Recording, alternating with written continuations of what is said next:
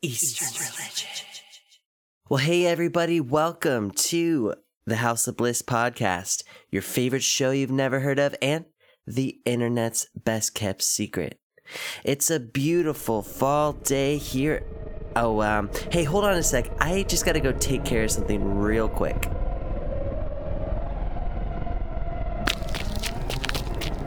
Well, I told you nasty varmints to stay off my planet.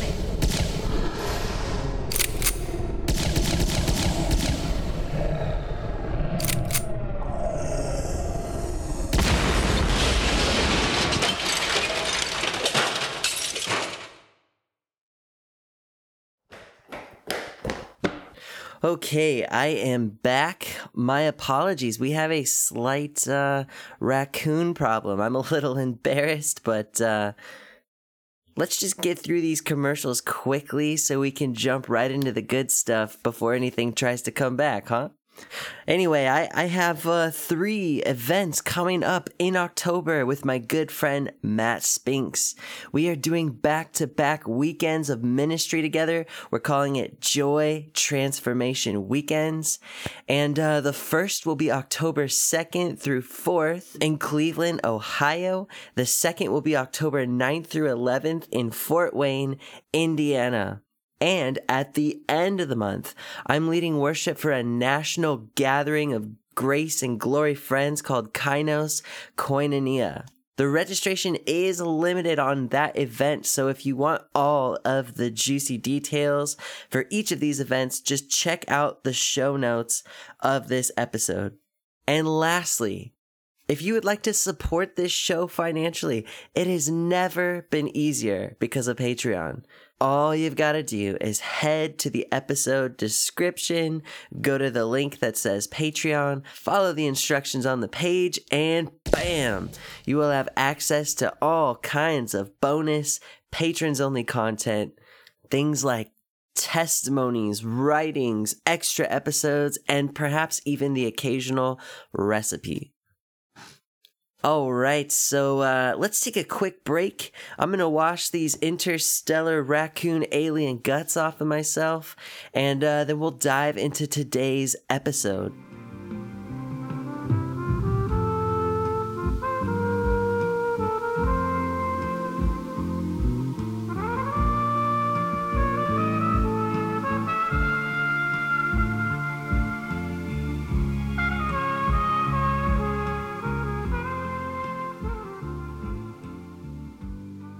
Welcome back, everyone. I want to talk to you today about abiding in peace through Christian meditation. But before I do that, I want to let you in on my journey. Have you ever felt like everything is on fire? I don't mean like. I mean like that nagging, subconscious feeling like everything is falling apart at the seams. I'm not just talking about things that may be going bad in your life, although that can definitely happen. But what I'm talking about is that sort of collective anxiety that so many of us have felt about the state of the world. That nagging, worrisome feeling is something that has persistently tried to worm its way into my life for so many years.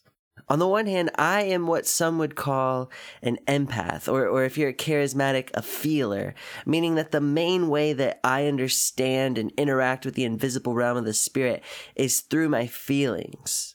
It means if I'm not proactive about managing my emotions, I am easily swept away by anxiety.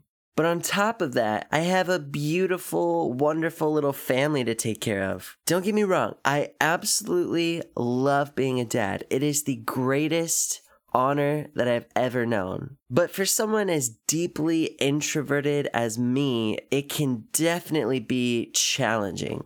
There's a there's a famous Jim Gaffigan bit where he says, People ask me all the time, what's it like to have five kids? Well, imagine you're drowning and someone hands you a baby. now, I only have two kids, but still, it has been a major adjustment. Like when Katie first met me, I was spending a minimum of three hours a day praying and worshiping. But slowly, as we got married, had kids, bought a house, took on multiple jobs and responsibilities, that became a little bit harder to manage.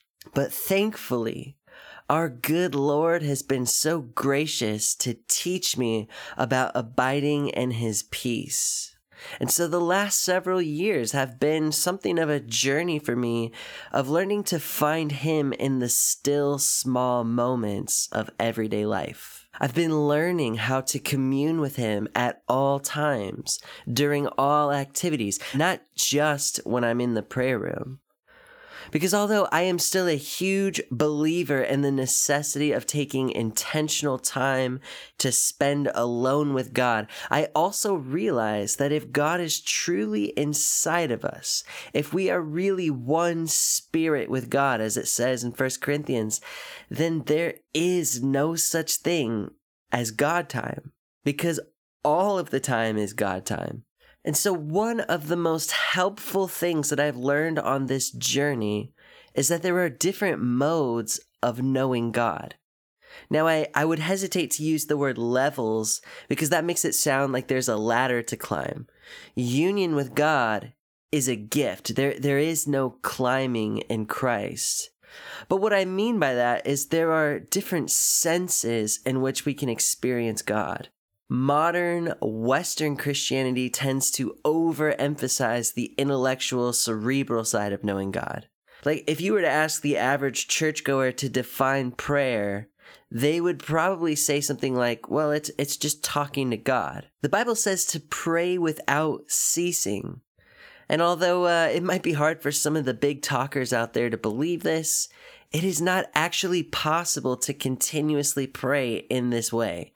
Conversation is a beautiful way to pray, but it's limited to the scope of our understanding. Communicating with God through our understanding is beautiful and it is necessary. But there are many modes of fellowshipping with God. Soaking in his presence is one of them. Reading the Bible is another. Talking to God as a friend is another. Um, but what I want to talk to you about today is a way of experiencing God that is so intuitive, so effortless, so easy that it actually defies the understanding. It goes beyond what you can actually put into language. It reaches far below the surface level of conscious thought, deep down into the realm of feelings and intuition, the guts, the innermost being when we learn to experience and communicate with God in that place, well, then it frees us up to live our lives in fellowship with God, even with all the busy activity or, or even in the face of national turmoil. And so, what I want to pass along to you today is an ancient Christian meditation prayer. Now, I learned it last year from a Nigerian speaker named Dr. Adonijah O. Ogbonnaya. And uh, it has helped me tremendously in my quest to live a life conscious of God's presence. It's become a really beautiful and helpful habit in my life. And, and my hope is that if I pass this along, that it might do the same for you. Before I start talking about this, some of you might be asking, um, do we really need set prayers and techniques to experience God? And to that, I would say, well, maybe you don't, but I do.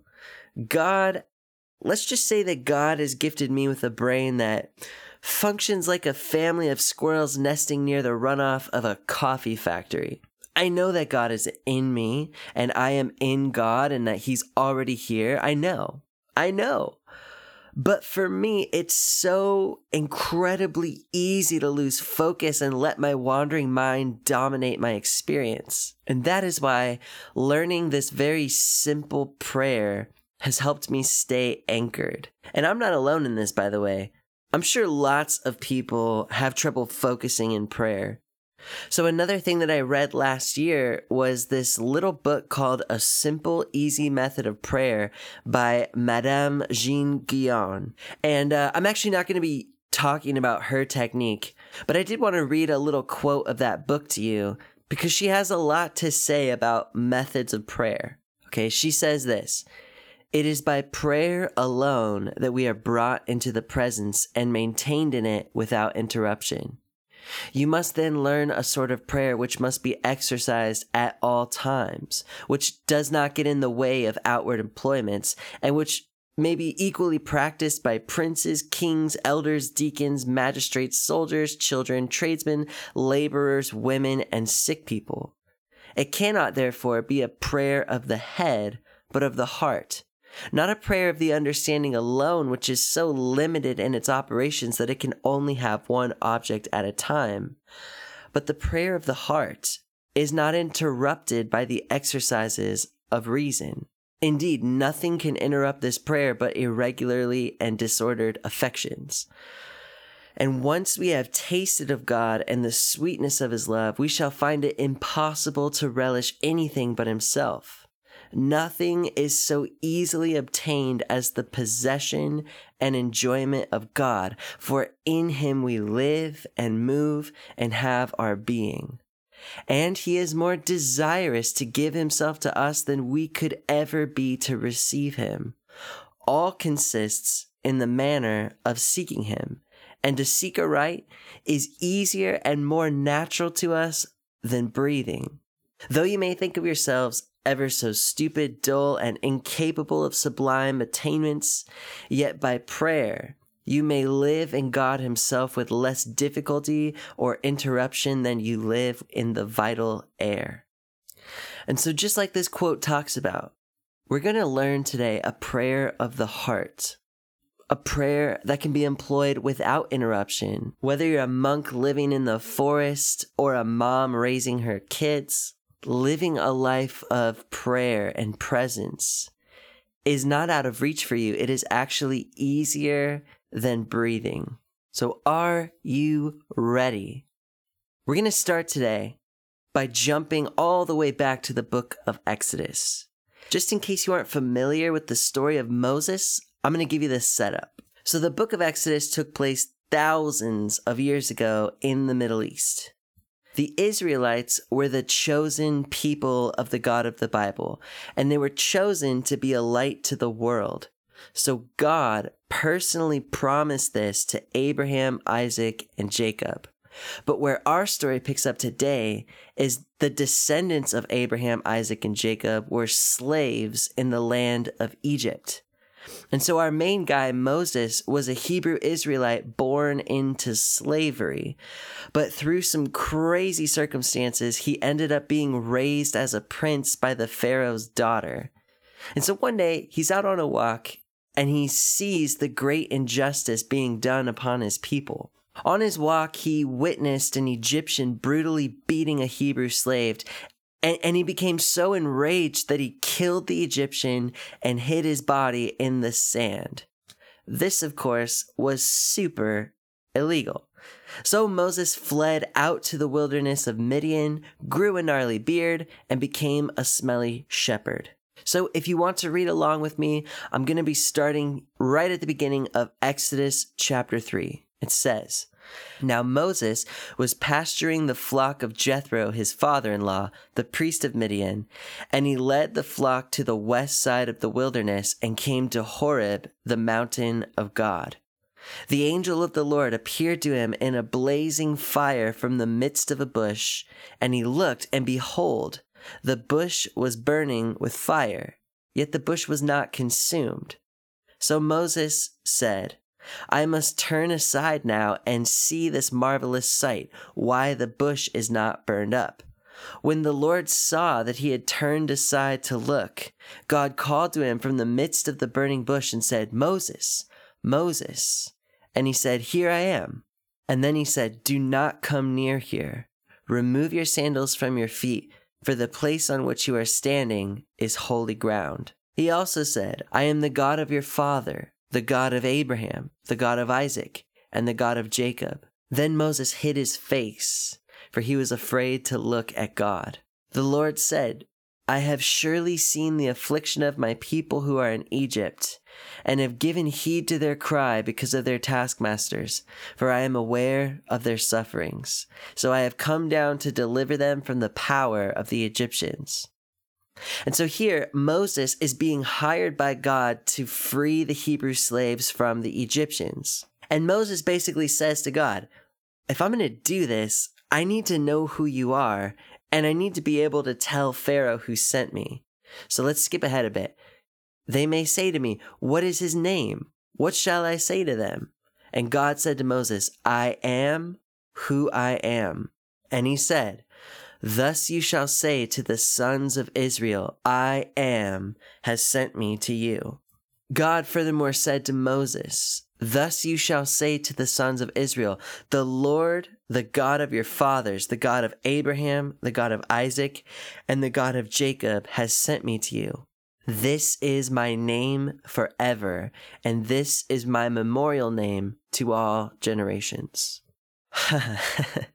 I know I say this about every passage of the Bible. This has got to be one of my very favorites. So let's just break this down a bit.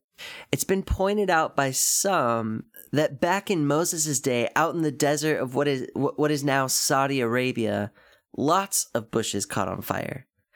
A dry bush out in the hot sun bursting into flames wasn't actually all that unusual of a sight. The unusual part is that it wasn't burning, meaning that Moses would have had to have paused and paid attention long enough to notice. And it says that God saw that Moses turned aside to investigate. And so, in our age, where everything seems to be on fire, God is still inviting those who will slow down long enough to find out where He's revealing Himself in plain sight. So Moses, who was raised as a pagan Egyptian, had a direct, audible conversation with the mysterious God of his ancestors. And God revealed himself with a name that in English means, I am who I am. But then he tells Moses to introduce him to others as Yahweh, meaning he who is and will be. Most likely in your English Bible, this will be um, stylized as capital L O R D. This is a stand-in for the for the word Yahweh. Now we pronounce it Yahweh, but in truth, it's unpronounceable. What God actually said were the Hebrew consonant letters Yod, He, Vav, He. In English, it would be the letters Y, H, W, H. And so God sends Moses on a rescue mission. And when Moses asks his name and who she, he should invoke, God gives him an unpronounceable name. Well, thanks, God. But as I'm sure you can gather, this name is so jam packed with meaning. You could spend years upon years reading all of the Jewish rabbinic literature about it, but today we're just gonna scratch the surface. So let's break this down to its essence. Yahweh means I am and always will be. I like how the Moffatt translation puts it as the eternal one, beyond time itself, the one who does not depend on anything else to exist, but instead contains all of existence within himself. Now, I love this because all of the other ancient gods at this time were fashioned in the image of nature. You got your serpent gods, your cow gods, your moon gods, your star gods, your man gods. Gods were born, had children, went to war, watched soap operas, and even died. But this God is altogether different.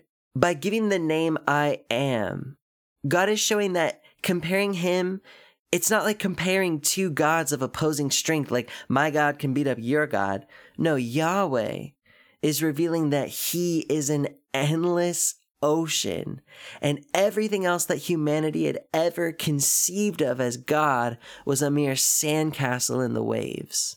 By the way, in the book of John, this is the exact phrase that Jesus utters to the Pharisees when they asked him to identify himself. He said, Before Abraham was, I am. It kind of gives you the idea that maybe, just maybe, Jesus thought of himself as more than a humble moral teacher. But there's something else really interesting about this name. It's not just the meaning of the name. There's something deeply powerful about the way in which it was delivered. Because when you're dealing with four consonants, what you have is something that isn't pronounceable without causing the sound of a breath. Just try it. Try saying it. You, you, you, you. Do you hear that air?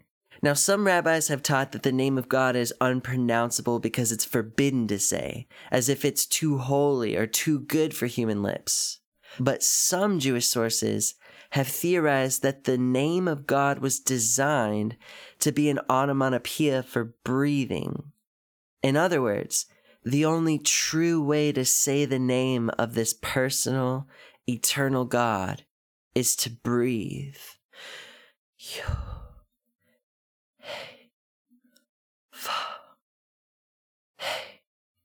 Richard Rohr put it so eloquently when he said, When considered in this way, God is as suddenly as available and accessible as the very thing we all do constantly breathe. Exactly as some teachers of prayer say, stay with the breath, attend to your breath. The same breath that was breathed into Adam's nostrils by this Yahweh, the very breath or spirit that Jesus handed over with trust on the cross and then breathed on us as shalom, forgiveness, and the Holy Spirit all at once. And isn't it wonderful that breath, wind, spirit, and air are precisely nothing and yet everything. I love that. One of the names of God in Scripture is the breath of life. Interestingly, the Hebrew word for Holy Spirit is Ruach HaKodesh. Ruach means breath or wind. And so I believe God was unleashing an absolutely profound revelation to Moses that to breathe isn't simply an automatic, thoughtless bodily function, but to breathe is to say the name of God. It is at once a confession of worship and an act of total dependence. How amazing is it that the name of the God who liberates was already present on the lips of the Pharaoh he was going to confront? It's a name that conveys his ultimate power, yet hidden in something so gentle and quiet. There's another famous passage where a prophet named Elijah had a divine appointment with God. It says a mighty wind came, but the voice of God wasn't in it. And then an earthquake, and then a great fire, but the voice of God wasn't in them either. So finally, he heard the Lord speaking in a still, small voice. Some ancient rabbis have even suggested that the still small voice he heard was the sound of his own breathing, breathing in that holy name of Yahweh. Like Moses, it wasn't until he turned aside in his being that he was able to perceive where God was already hiding in plain sight. What if Elijah wasn't waiting for God, but God was waiting for Elijah. In the book of Acts, Paul made this monumental statement that in him we live and move and have our being. It means that no matter where we are, what we're going through, or what activity is in front of us, God is as immediately present and accessible as our next breath. It shows us that everything about human life, right down to our automatic functions, is actually tailor made as a custom fit to commune with God. It shows us again that conversation and engaging our understandings are not the only modes by which we can experience God. But there's a type of knowing that goes even deeper.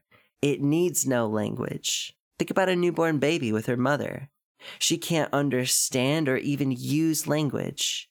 Yet in the smiling face of her mother, there's an entire world of communication happening. There's no expectations on a nursing baby, no responsibility or burdens. All she has to do is receive, is be, enjoy, and be enjoyed.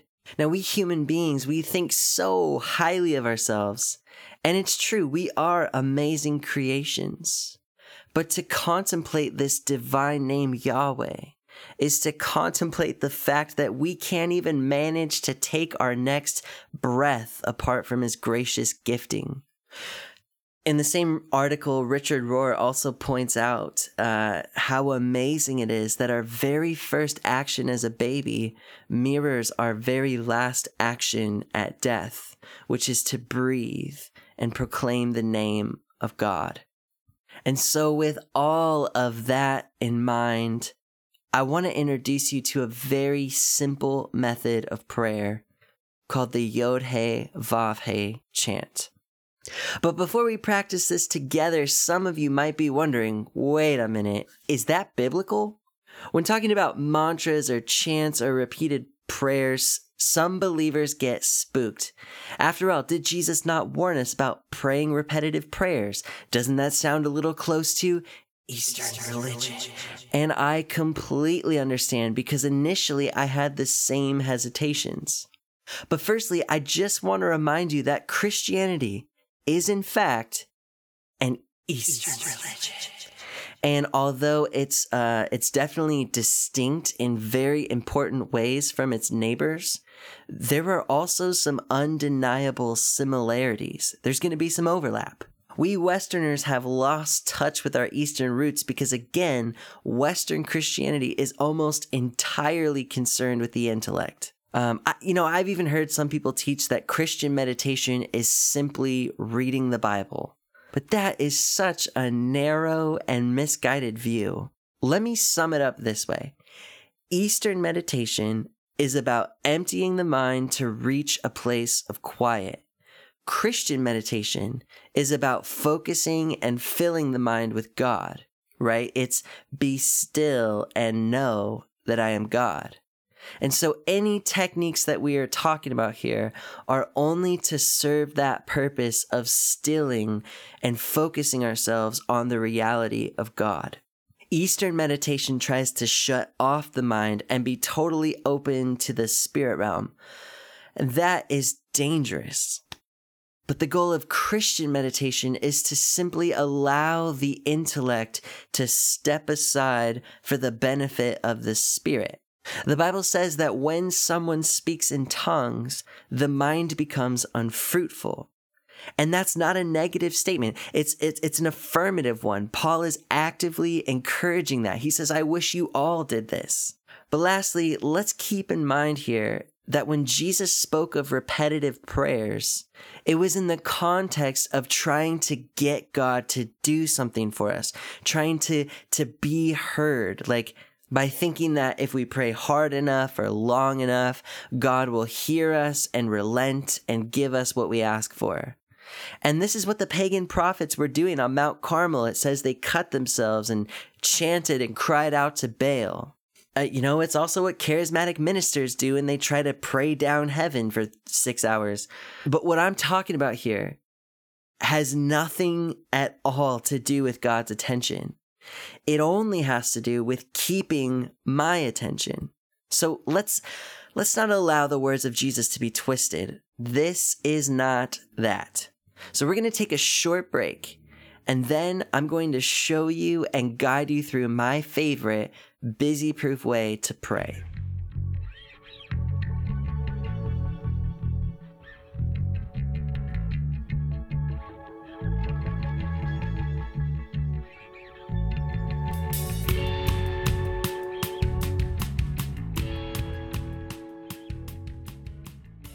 Right, everybody, let's practice this together. I want you to follow along. And the beauty of this is that you can do it anytime, anywhere, while you're driving, washing dishes.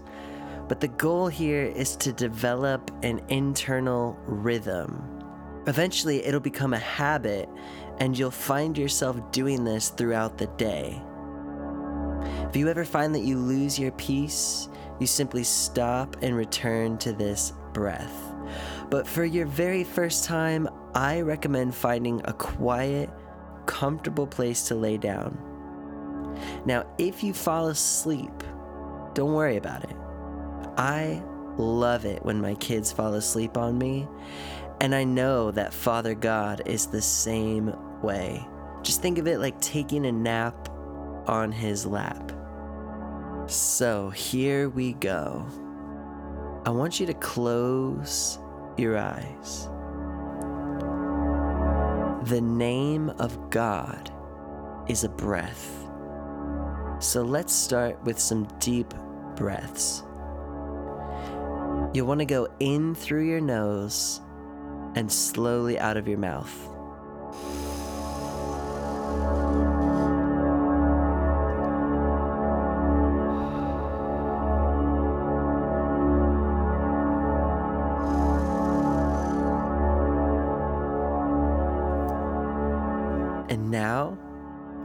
We're going to allow our physical body to vibrate with each letter of God's name.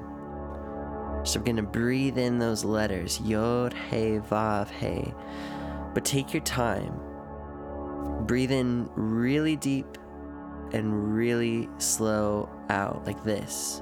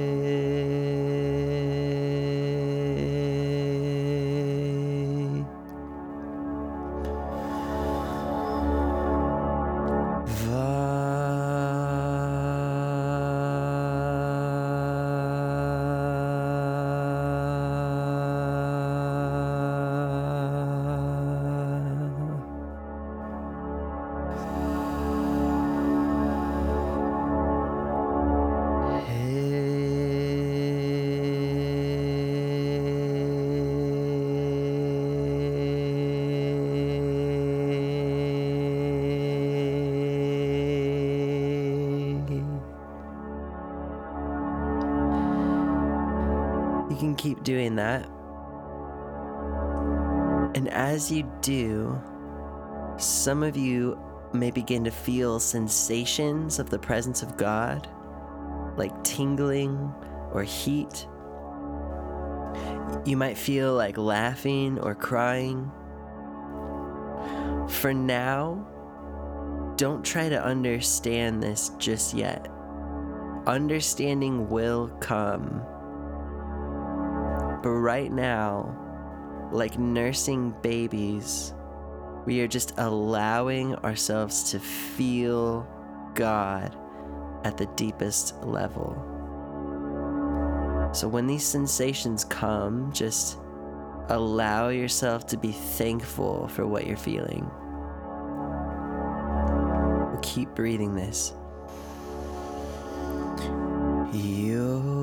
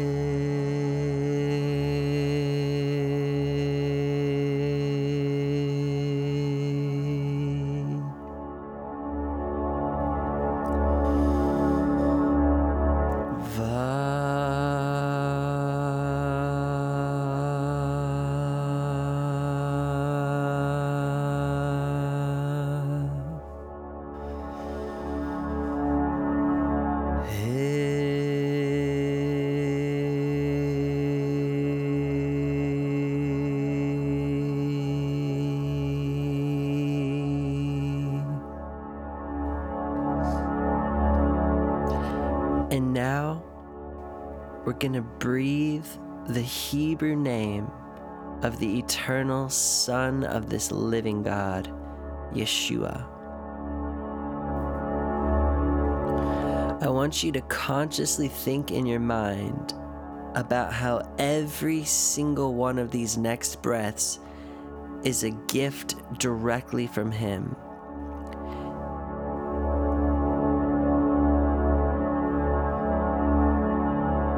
It is grace that allows you to breathe in and grace that allows you to breathe out.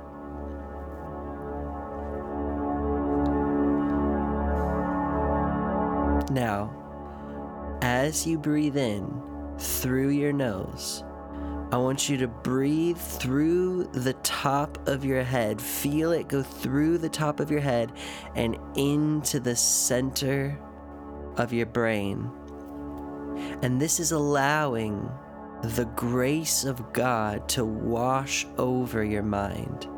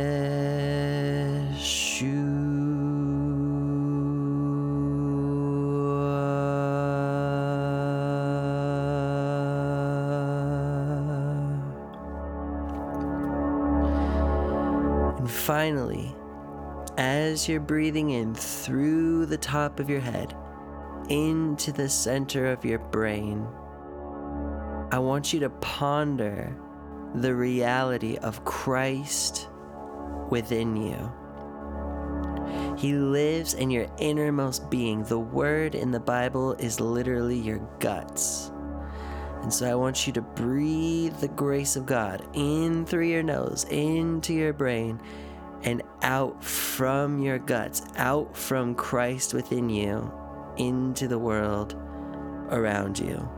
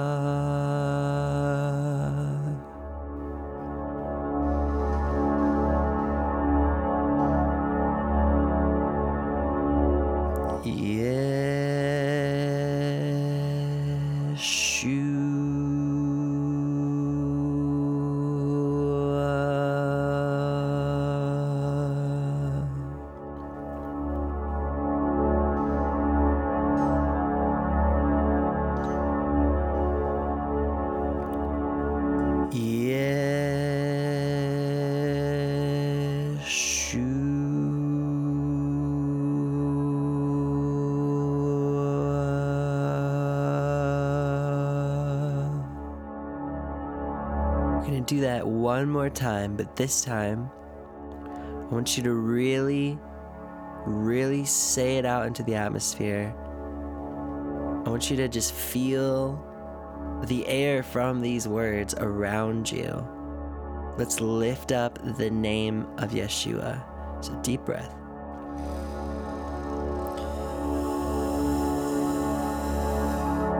Yeah.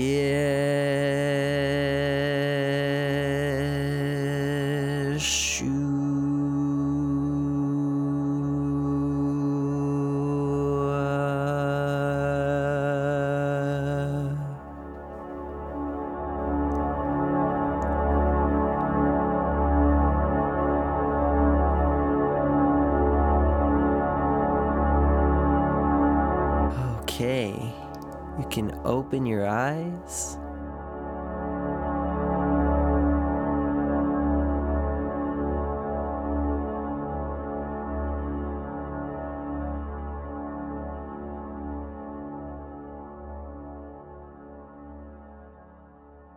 I love doing that. Now, hopefully, maybe some of you, as you are doing that, were experiencing impressions or visions.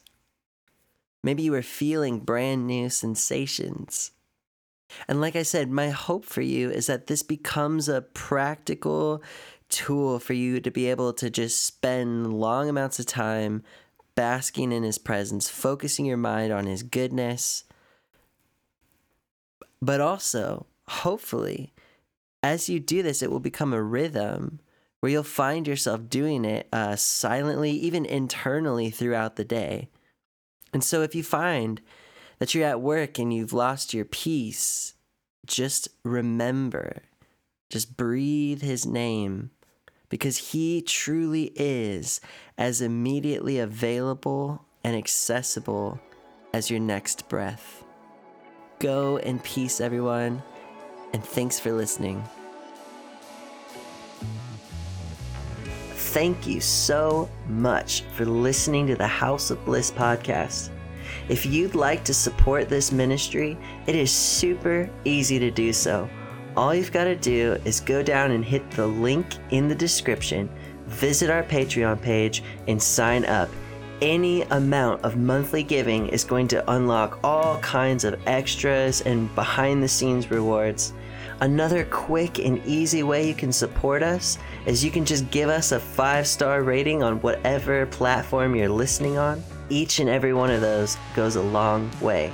I'm praying that God seals everything you heard today in your heart and that you stay rooted and grounded in His everlasting love. Thanks again. God bless.